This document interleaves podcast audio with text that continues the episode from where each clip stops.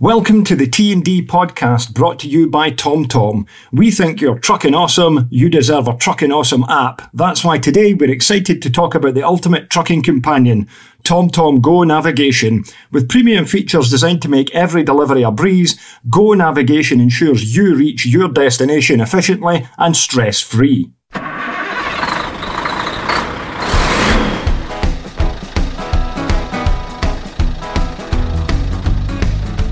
Hello and welcome to the Truck and Driver Podcast. I'm Dougie Rankin and I'm joined today by a guest who we had on once before a while ago, new member of Team Truck and Driver, it's Joe Ashton.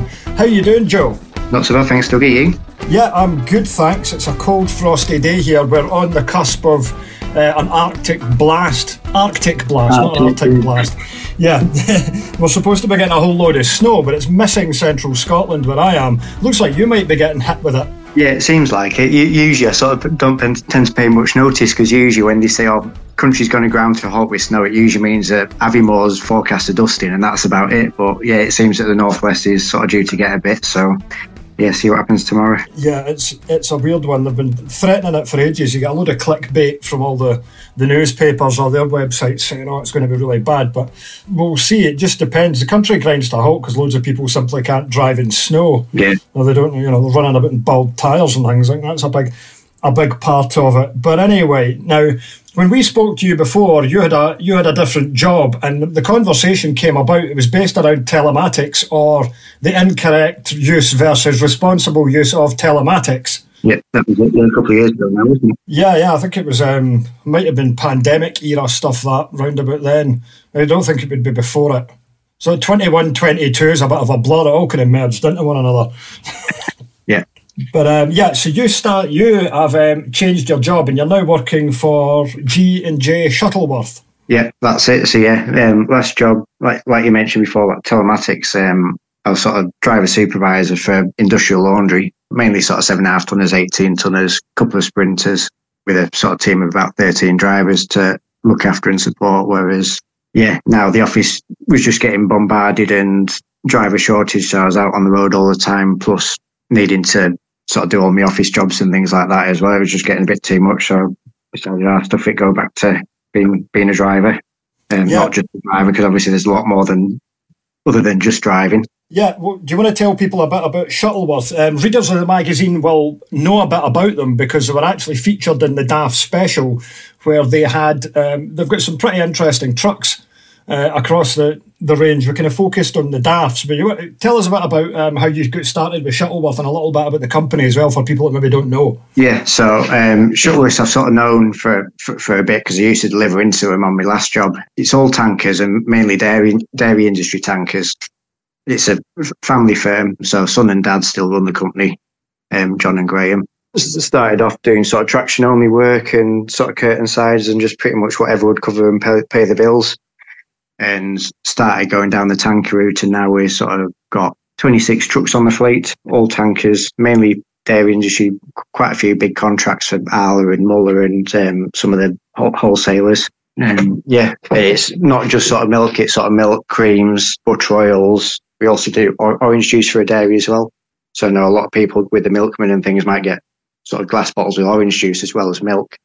Um, mm. A lot of dairies get that delivered in bulk, so we'll rock up with a tank with sort of ten thousand litres of orange juice in as well. Mm-hmm. It was Graham that I interviewed uh, for the magazine, and I was really I was really impressed with his whole comp- with his ethos and the, the way that he, he wanted to run the company, and that, you know, the the way that they'd uh, expanded and what they'd done. It seems like a uh, it seems like a good place to work. Yeah, it's sort of your proper family company still, with sort of proper family values. And when I started there, I had a son that was born sort of six months into into my start, and even though sort of all the rules and things, I didn't qualify for paternity leave. Um, when he turned up, I had sort of two weeks off that they paid us for, and without taking on to my holiday. And yeah, they sort of look after your staff, and it's dead laid back. You just sort of get your message in the afternoon, what your plan is for the following day, and you just sort of left to get on with it. Really, you're not sort of tracked and hounded around like that. As long as you're hitting your booking times and and things, yeah, you just. Just left to get on with it. Yeah. So you already you already had your C plus E class one, but you hadn't used it for a while before you went back into Shuttleworth. So you were getting back sort of back into the swing of things.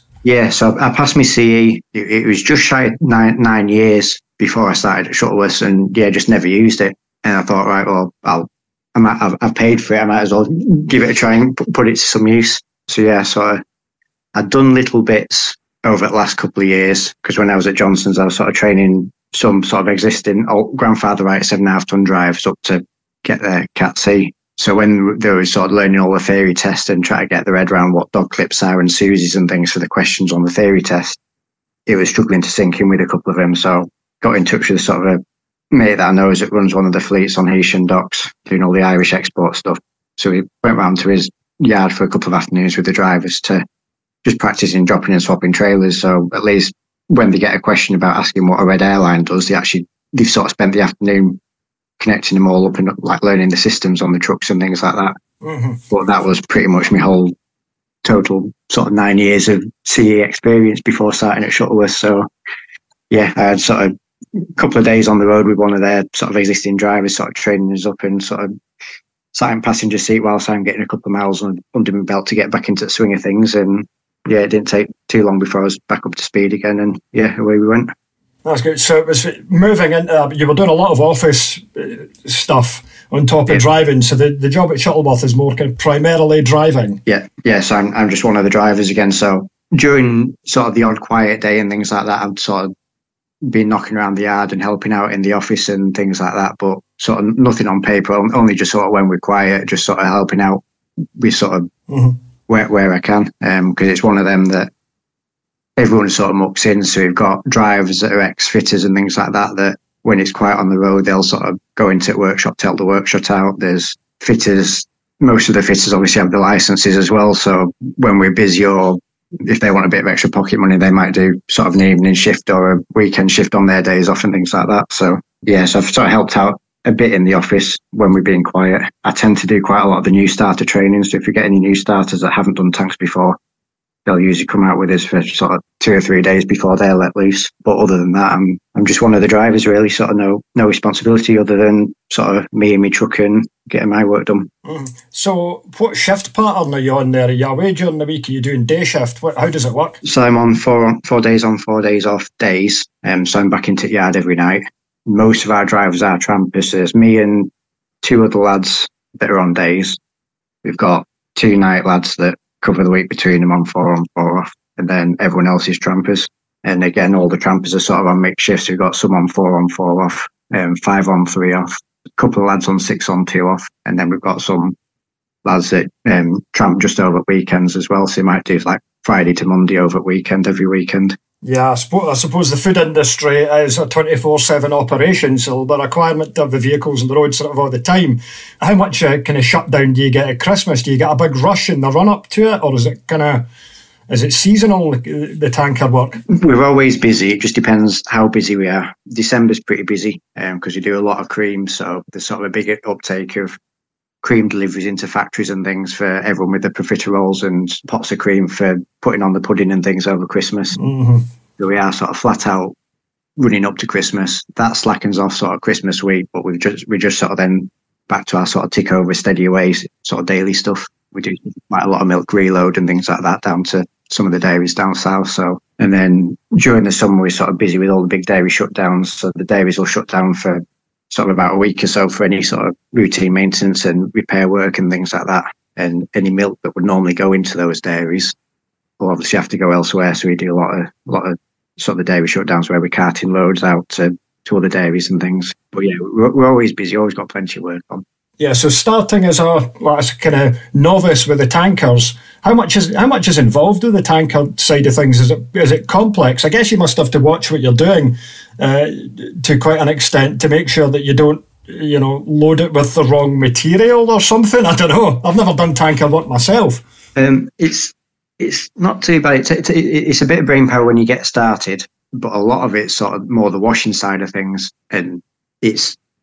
Physical wise, it's it, it's an easy job. There's when, when you compare it to taut liners on general haulages and sort of lobbing ratchet straps over and battling curtains and things like that. Mm. The, the most physical I do is either dropping and swapping a trailer or dragging two pipes around to connect to the back of the tank. No. Do the tra- how do the um, the uh, do the trailers have pumps on them? Are the P T O operated, or does it work from equipment at the factory? So most of our, re- what we call reload tanks, which is sort of the bulk of what we do, all the pumps and things are on the dairy side usually. So on the back of the tank, it's usually a pipe in for the wash, and then there's a pipe then runs to the top of the tank with spray balls on the inside at the top of the tank that sort of fires out pressurised water that spreads around the inside of the tank to rinse it and clean it out. Right. So is that like an automated process that knows when the tank is clean? You don't need to stick your head inside it and make sure there's no nothing left? Yeah, so it's it's all sort of a sealed system. So you just sort of connect two pipes to the back. Um, one's your line water in, and then one's your sort of dirty water out. And then depending on the dairy, it has a slightly different process each day. But in a nutshell, as soon as you set the wash off on the computer, it just cycles through. So it'll do a rinse, and then it'll put the detergent and the cleaning chemicals in. Mm-hmm. And then once it's done that, it'll do the rinses, and then the system monitors sort of how dirty the water is coming out and the temperature of the water and things like that. So as part of the final rinse, it'll sort of cool the tank back down, because the last thing you want to be doing is putting sort of cold milk into a tank that's like twenty odd degrees after, after mm, a wash. Cottage cheese when it comes back out. Yeah. Which I think some dairies might be a bit happy when you sort of deliver something in cheese, but other ones, obviously, they don't want, if if, if they've ordered cream, they want cream, not cheese. So that's all sort of monitored by the computer and the wash system and things like that to make sure everything's clean and everything's being brought back down to the right temperature and things like that. So yeah, so Shuttleworth are based in the northwest of England. Yeah, so our main yard's Morecambe. We've got a truck that's sort of out based up in Penrith, and then we've got a little yard in just outside Wrexham as well, where we've got four trucks based down there as well. Ah, the famous Wrexham. Yeah. Well, ever since Ryan Reynolds bought the football team and Rob yeah, McElhenney, I suppose. So you start in Morecambe each day. How far How far do you get? Do you go north, south, kind of a whole load of different places, I guess? Yeah, well, even in a day one, because, because some of the work we're doing, we might have done the driver change, and so I might come into the yard to a preloaded tank that someone's brought down from Scotland or whatever. So yeah, I can, about as far north as we go is um, Bridge of Allan, just north of Stirling. Oh yeah, I've been in there. I know that one. We sort of do Graham's up at Bridge of Allan sort of quite regularly. I was there Um, last week, actually, which is the first time for a while. So, yes, that's about as far north as we do. We do little, not a massive amount in Scotland. We used to do quite a bit out of Bells Hill, and um, we've got a couple of trucks into Lockerbie every day. But then, yeah, heading south, been sort of down as far south as Stroud, sort of Gloucester way. We do sort of quite a bit round sort of Chester and down to Telford and Minsterley. Don't do a massive amount on the East Coast, but I have done sort of Peterborough in a day as well, where I've sort of Mm, that's, a, that's a decent trek for Morecambe, Peterborough. Yeah, I can just about do it in ju- just over four hours. Both times I've done it have been sort of early doors Sunday morning when there's been no traffic. Ah, that'll help. I, I, I think you'll be struggling to do it in a day run on a on a weekday, but yeah, sort of first thing on a Sunday, um, preloaded tank out of Morecambe, just over four hours straight into Peterborough, get tipped, and it's about sort of two and a half hours tipping down there with it being cream, and then yeah, sort of run straight back to the yard empty again. Ah, that's a, that's all right. So you, you're quite enjoying it then? Yeah, yeah, it's good fun. Not nice, easy work, and yeah, mm. dead relaxed, and plenty of variety as well. So yeah, I've probably got about forty, forty-five sites that I've done in the last sort of eighteen months. So wow, that's a lot. Yes, there's definitely plenty of variety to keep you on your toes. At least you're sort of going into places that are designed for trucks and things. All the dairies are sort of well, well catered for Arctics and things getting in. So at least that's one thing you're not having to panic about, going into a building site that the sat-nav doesn't even recognise the postcode and things like that. They are sort of decent mm-hmm. sites and things, but yeah, sort of forty, forty-five sites and things. You might might go sort of six, eight months be- before going back to one of the sites, but yeah, there's there's plenty of variety in it. Oh, that's good. That's good. Now, tell us a bit about the trucks. Do you have your own allocated truck, or are you hopping between them all the mm. time? And do you have any favoured ones on the fleet out, the ones you've driven? So all, all, all the trampers have a sort of allocated truck. I don't have my own at the moment. There was talk um, about getting me getting one of them, because we do, one of the loads that I do quite regularly is butter oil. So it's sort of red hot stuff that's kept at about sixty degrees in the tank, and it's, it's effectively just melted butter. But when we tip that, we use an um, air compressor, so running off the P T O um, off the truck, we sort of basically pressurise the tank, and sort of that air pressure sort of pushes the product out. And we've only got two or three trucks that have compressors fitted, so when I'm on those loads, it's sort of hoping that one of those trucks will be in the yard and sort of swapping round. So yeah, I was sort of lined up for one of the compressor trucks when one of the trampers went and left, but And we've ended up taking a couple more trampers on, so that those trucks have gone back tramping again. So yeah, I'm cab hopping every shift, which for me, because I don't have a lot of kit and things like that, it's mm. it's not too too much of a faff having to pack away every night and things like that. But at least I've sort of get plenty of variety. So yeah, one minute I yeah. can be driving version three Globemaster, next shift it might be a manual D A F X F, and yeah, we've got sort of a mix of all sorts. We've got a couple of manuals on fleet, most of it's autos, most of it's D A F X Fs. But again, we've got sort of the low cabs, we've got super spaces, manuals, autos, we've got the one oh fives and the one oh sixes as well. So it's plenty of variety. And then we've got a little Volvo F M as well, which is quite nice driving that little pocket rocket around. Yeah, they're, they're good, the low-out cabs, things like Volvo F Ms, and you're sitting low to the ground. If you're not tramping in them all week, that low centre of gravity, I'd imagine that would work nicely with a tanker. It would sit well, sit well on the road. But it was interesting when I spoke to Graham, because the way that they'd like bought trucks, they'd bought some vehicles I think that were in need of maintenance, and they were able to go and like rebuild them and put them back on the road. So, so they were able to get some Euro six trucks for like tremendous value for money, and some of those, of course, included the kind of last manuals you're likely to encounter, mm. which is a D A F X F or potentially a C F, but on the full-size tractor units, X Fs. I think they've got um, twelves and sixteen speeds. Yeah. Yeah, all, all the manuals that we've got are the twelve speeds and the three over three with the splitter.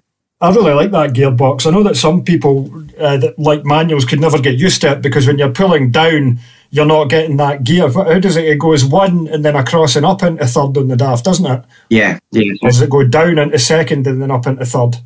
Is it yeah, fourth that's missing on the D A F? I can't remember now off the top of my head. Fourth that's missed, the position under third's missing. Yeah, the ones we've got is effectively second that's missing. So you go from ah, that's and, it. And then, yeah, you drop down into neutral, across, and then back up again into second, and then down to third, and then obviously flick into um, high box, and then fourth, fifth, sixth.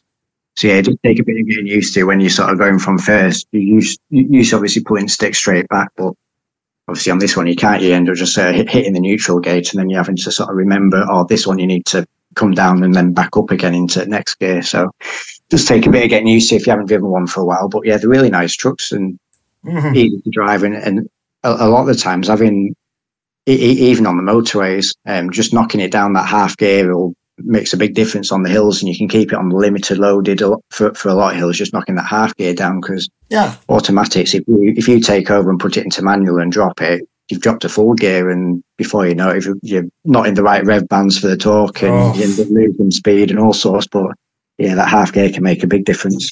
Uh, I, I remember mentioning it before when I drove for. I was doing a lot of driving at Drummond Distribution, and they had these twelve-speed one oh five X F Super Spaces with a five ten engine. Brilliant mm. things. Absolutely loved the gearbox, but they had people coming in like agency drivers and things that couldn't get them out the yard, and if they did get them out the yard, they were causing damage to them. So they, they took them off the runs that I was on and gave us all eco-moded up to the max Euro yeah. six ones. And the the twelve-speed manuals were a speck in the distance the first day. When they left at the same time, it was just gone. Uh, and I, re- I was really sad to go and lose lose those trucks. But of course, manuals do can create issues in companies yeah. if they're not sort of allocated to specific drivers that are able and willing to drive them. Some people just simply don't want anything to do with them anymore. I would consider it a rare treat to get a hold of one of them. But I, I know that some people listening would say that, but it's, they're not for everybody these days. And I can understand with guys that have never encountered one. That's not their fault. But it comes down to your attitude when you do. Your attitude should be, teach me, I don't know, not I'm not driving that, in my opinion. Yeah, that, that seems, for me, if I'd rather have sort of the variety and the change and a bit of a challenge and and all the rest of it. And I can, I can sort of see if you're sort of around Birmingham and London and all the rest of it, and if you're sat in crawling traffic all day, mm. then, yeah, you, you don't want to be driving manuals because your leg will be sort of knackered by the end of it, having to pump the clutch all day. But for a lot of people that are out on the road all the time, then... then yeah, I, I'm one of them that it's give, gives a challenge for a day. And yeah, like, like it's that thing, isn't it? They've it's been probably ten years or so since you've been able to do an automatic license and still get manual entitlement. And and nowadays, like I said, especially the bigger fleets and things, they're all automatic. So you, you could be driving sort of fifteen, twenty years and not actually ever see a manu- manual. And now, now it's got to be even rarer, isn't it? So yeah, I mean, there's guys that have probably spent the earlier part of their career driving crash boxes, mm. eating twin splitters, road rangers, things like that, that may not have driven one for twenty years because back in two thousand three, they got an I-shift Volvo and that was the end of it.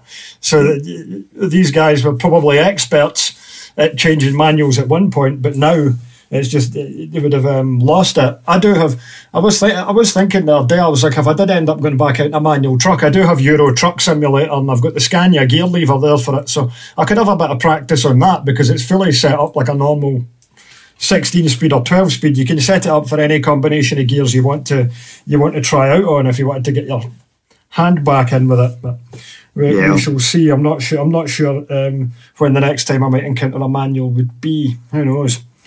I'm trying to yeah. trying to get back out again in something else soon, but we'll, we shall see. Yeah, that, that Euro Truck Simulator is quite handy as well because I've got to say, I won't admit it to our planners and things, but when when I started at Shuttleworth, because I've sort of played played it on and off a couple of times, sort of when I've got spare time between sort of everything else going on. Mm-hmm. But yeah, I probably spent about a month or so most evenings sort of before I started was getting into it because I've sort of driven trailers and things plenty of times, but it's always sort of between behind cars and Land Rovers and things like that, mm-hmm. and boat trailers and things. So yeah, I think it's I, I think it's useful practicing. Yeah. Yeah, it is handy. I think the game has definitely got a role to play in getting kids interested in trucks in the industry as well. The thing that I found about the gameplay was it was quite dry. There wasn't all the sort of an immersive depth to it. You were just kind of running about from A to B, and I was thinking if there was more of a kind of role play aspect to it, if there was more sort of character-driven storylines as to where you could take your career, but then again, that's all comes down to how much they can invest in developing it, because that would vastly complicate things. But I've, I've not put it on for about a year, so if I do do it now, it's going to spend a whole day doing updates, I would think, because it's going to be well out of sync by now. But I did have a six hundred horsepower Forden Alpha that I put a Cummins fourteen litre in. That was fun, with straight yeah. pipes on it. You can't do that in real life. Well, n- not unless you've got a decent enough checkbook and, and all the rest of it. So, yeah, it, it, it's good for things like that, isn't it? But when, when you sort of compare it to some of the other sort of simulators and things that are around, it's I've sort of seen videos of like a firefighter's one where, mm. yeah, they're sort of driving the fire appliance to the scene and everything's a bit naff and everything. It almost looks like there's strapped the firefighter to a roller skate because it, it doesn't sort of drive right. But actually, when you get to the job and things, you're opening the lockers and connecting the right fittings on the end of hoses, and you come to a casualty and it'll ask you all sorts of things about sort of diagnose, basically like doing a survey on the patient and how would be best treat them and all sorts of different sort of firefighter techniques of sort of smashing the roof in to be able to sort of vent the fire and things like that. So when when you sort of look what computer games can do nowadays, if they sort of put some of that, like I say, some of the role-playing aspect into sort of the truck simulator and things, and even if it's just sort of climbing out of the cabin, sort of climbing onto the catwalk and connecting the Susie in the right order and things like that, is it's a little bit more than just sort of clicking under it, pressing a button on your keyboard and sort of driving. And I think a lot of the time they sort of concentrate on all the scenery, so they're always bringing sort of map updates out and expanding the maps and updating all the scenery and things. So you could visit Berlin and drive past sort of landmarks and things and be able to recognise them from the real world. But if I was sort of doing that as a recruiting tool game in things, then yeah, you're sort of factoring other things other than just the driving, because that's it. Everyone says that they're just a driver, but there's a lot more involved in, than just driving the truck from A to B, isn't there? But on the game, it only concentrates on the driving side of things, yeah. not all the others that make a truck driver. Yeah, it'd be good to go and pull up to a gatehouse or something and go and talk to somebody at it, and you get like a drop-down list of replies that you could go and say to them, you know, hello, I'm here to go and tip this load or something. You know. Yeah, and if you, press, if, if, if you press the wrong finger, you upset the gate guy and he tells you to park on road for six hours and wait for yeah. fifteen. All right, you fat. I've got a load of stuff I want tipped now. Uh-uh. Yeah, go back up there. I'll deal with you in five minutes, driver. Seven hours later, you're still parked up on road waiting. Uh, forklift driver, options, friendly greeting, um, mm. abuse. You have abused the forklift driver and have been banned off site. That would make it more fun. Yeah, it'd certainly make it more realistic anyway, wouldn't it? And add mm. a bit more to it than just, just driving the truck from A to B. And yeah, I thought it would be fun if you had the option to start running bent as well. and then yeah. you could still have to like dodge the D V S A and the police, but there's no way they would ever put that into a game. But it would be such fun to do the things that, you, that most people wouldn't do in real life. Yeah. G T A meets Euro Truck Simulator. Ah, that would be good. Well, I don't know when G T A six G T A six is due out next year. The G T A's usually got trucks in it, but it's not. Yeah. It's usually quite arcade arcade style.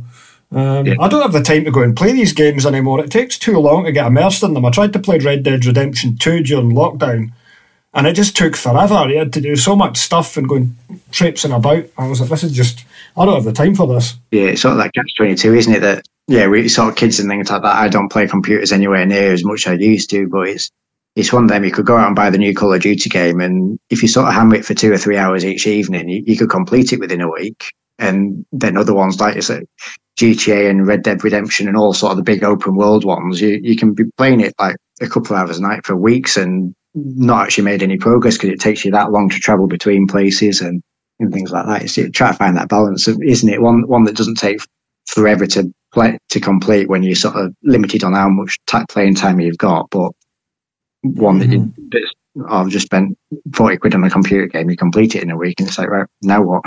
Ah, exactly. It was the same. I mean, going back to like Euro Truck Simulator, some of the jobs you could do on it, you could drive like right across to, well, pretty much the border with Russia and things. Yeah. It would take ages doing some of that. And when you're sitting on cruise control on the motorway, sitting there, you're like, yeah, this is a bit too much like work now. Yeah, it's not too bad if you're on short little trips in sort of up across the Alps doing like the Alpine passes and things like that. But yeah, if you're sort of doing a load from like Lisbon to Saint Petersburg, if if you get like the map updates and things, you can sort of do that western side of Russia and Finland and all sorts now. So yeah, I think the far, furthest you can do on sort of the gaming maps that Euro Truck Simulator built themselves without like third party add-ons and things, it's like Lisbon to Saint Petersburg, and it might take you like six hours of driving, and it's almost that thing that you're thankful when you come up to a pay, payage in France or something, because it actually forces you to slow down and do something for a minute before you back up to the limiter and away you go again.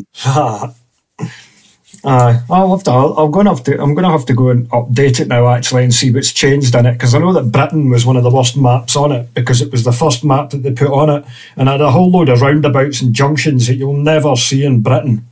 You know, crossing over dual carriageways and, and things. And none of it looked right, but as you got further into the new maps, it started to look more realistic and a lot better as you crossed into crossed into Europe and stuff. Uh, I've, that's piqued my own curiosity of it now, talking about that.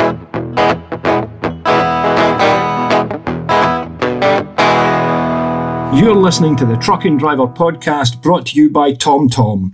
The TomTom Go navigation offers a specific set of truck features. You can set your cargo and truck dimensions for specific routes so you can drive confidently on suitable roads, making every journey efficient and reliable. Truck yeah. I'm quite excited because it's the fifteenth of January today, and my new broadband uh, from B T arrives on the seventeenth, and they've got to come and drill a hole in my house because my broadband's been like dial-up for ages. I can't, it's really difficult to upload these podcasts to get them sent to the editor. I've got to connect my phone into the laptop to use the five G, and uh, I'll be looking for, I'll be much more, much more capable of doing stuff once I get some decent internet for a change. A lot of them are doing the full like fibre to the property, aren't they? Where they'll yeah, drill your cables straight through your walls. So yeah, with a bit of luck, that that should make a difference. Mm-hmm. Yeah, that that should be that should that should do the trick. So I mean, you're on, like you mentioned earlier, you're on four on, four off. Was that was that something that you chose to do? Like to get a kind of, I mean, you've got quite a decent balance on that. Obviously, you'll get you get a good run on four on, four off, where you get a whole load of weekends off, and then it transfers over into when you're working a few weekends in a row. But you do get a lot of time off. Yeah, it's it's one of them sort of, since I left school, it's always sort of been sort of Monday to Friday, or it might have been like Monday, Saturday with a day off midweek or something. So Monday to Friday, by the time you get home Friday, even if you're sort of doing day work and you're home every evening, you sort of, by the end of the week, you're still sort of knackered. And some Saturday, you, you spend all day recovering. And then Sunday's your only real day off again before you start it all up, start, start off again for, for the following week. Whereas I, I sort of knew we sort of mixed shifts and things like that. So I didn't sort of specifically ask for four on, four off. But when they offered it, it's like, well, yeah, that's sort of a decent life balance, because I sort of got two young kids, but both of them are sort of preschool age. So it's one of them, it doesn't matter if I if I'm working a weekend, because I can still see them during the week and things like that when they're not at childminders. And yeah, you've sort of got plenty of time. Like you say, you've got a couple of weekends off, but then you might be working a couple of weekends, but then you've got plenty of time then on your days off midweek where you can go places when it's not, places aren't as busy, because on, if you go somewhere on a Wednesday or something, it's got to be a lot quieter than it is on a Saturday. So um, you sort of got that decent mix of um, still weekends around when you can sort of see friends and things that do the usual Monday to Friday work, and time off midweek, spend with the kids, going places that are quieter, and and yeah, d- d- decent mix. If you sort of do the maths, it only works out that you're working sort of half of the year. So I yeah. think it it's like sixty, sixty odd days less a year working than if you're doing a Monday to Friday job. Yeah, that's all right. Are your start times fairly consistent? Yeah, um, so I sort of prefer early starts. Um, so most of my starts are sort of between sort of three and three and six ish usually, and then yeah, sort of finish by sort of late afternoon most days. They can be sort of longish shifts. I've sort of done plenty of sort of thirteens, fourteens, plenty of fifteen-hour days as well. But then I might do a fourteen and a half hour day one day, and then the following day, just to sort of balance your day out and everything, you might have a sort of eight, nine-hour day. So it's it's not too bad for me. O- over a month, I'm sort of averaging probably about eleven-hour shifts. That's that's all, that's all right. That's kind of tended what I used to do roughly on the eight-wheelers, was round about elevens over the over the course of things. It used to be out sort of between fifty, fifty or fifty-five hours a week, which, yeah. which was all right. That was always a good job, that, because I could go and play football on a Monday nights and things. I could go to midweek games. I could go to concerts at night. It'd be a bit hard going if you were up later than you needed to be, because you had to set your alarm for five in the morning. But it was a, it was um all right, it was all right that. So the, the thing, the thing about tramping is, I mean, you do get the hours and you do get the, the variety and the enormous distance of it, but you're in the lorry all week, so there's advantages and there's advantages and disadvantages to different jobs. But I guess the good thing about driving these days is that there's infinite possibility as to what shifts you want. If you want days, you want nights, you want earlies, you want lates. Whatever you want to do, you should probably be able to find it. You want to go tramping all day, all week, every week, and max your hours out every time. Plenty of people would want you to do that.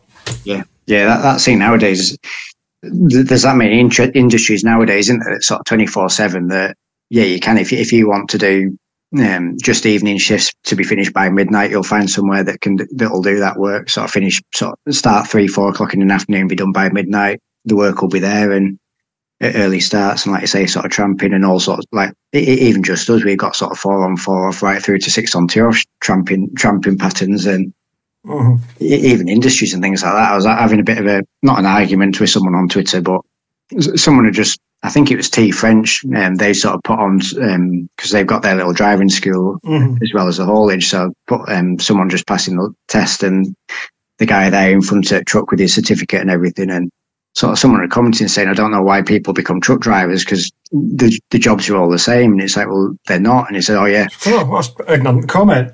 Yeah. And and it's like, he was whinging and twining about how that he spends all his days stuck in R D C waiting rooms and things, and they're all the same, most depressing places you are. And it's like, well, get a job that doesn't involve R D Cs. And he's like, well, n- Uh, even if I move company, all the R D C work is, is all the same. And so it, I couldn't get through to his head that we'll find an industry that doesn't go anywhere near R D Cs. If if you can't cope with being stuck in an R D C waiting room for three hours, yeah, I mean, there's plenty somewhere that doesn't deal with R D Cs, and it's like, yeah, I mean, there's plenty of them. I know, I know. In some general haulage operations, you might not generally go near an R D C, but you might have to go into one now and again, depending on what you've yeah. got on the, the thing. But there's no reason why you need to be in one all the time. And of course, with R D Cs, there's an enormous variety as well. Some of them are pretty good. Yeah. And some of them are hell on earth. You don't want to go.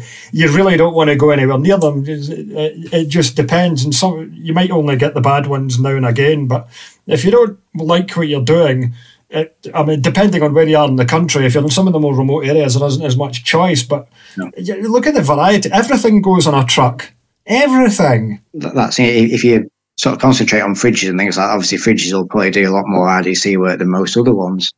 But if you're fed up on R D Cs doing fridge work and things, like I say, go on curtain siders or go on tippers or tankers, and you've got foodstuff tankers where you don't need to do your A D Rs and things like that, because a lot of people think, oh, tanker work, I need to do my A D R. And it's like, well, it, it, even chemicals and things. I've done sort of a bit of subby work when I, for Shuttleworth um, for a couple of our other sort of tanker companies and things like that, that's sort of chemical, but it's not A D R chemical and things. So it's... Um, there's mm-hmm. sort of plenty of places like that. All you do is jump onto tippers, and fair enough, you've got to live in the right place. If you wanted to do sort of forestry work and things like that, you've got to sort of be up towards Scotland where there's the work there. So it's one of them that I know not in, every industry is available for everyone, but for a lot of people, as you don't have to commute too far to be able to get out of the industry and to get, to get into another industry still within truck driving. So yeah, there's plenty of choice out there. And if you're getting fed up of driving, have a have, sort of have a think about what, what is it you don't like about driving, and see if just changing within the industry, whether whether that'll get gets you away from whatever you're not liking about it. Mm-hmm. Yeah, good point. Good point there. Now, towards the end of last year, there was the Commercial Motor Awards, and Graham Shuttleworth won one of those awards. Yep.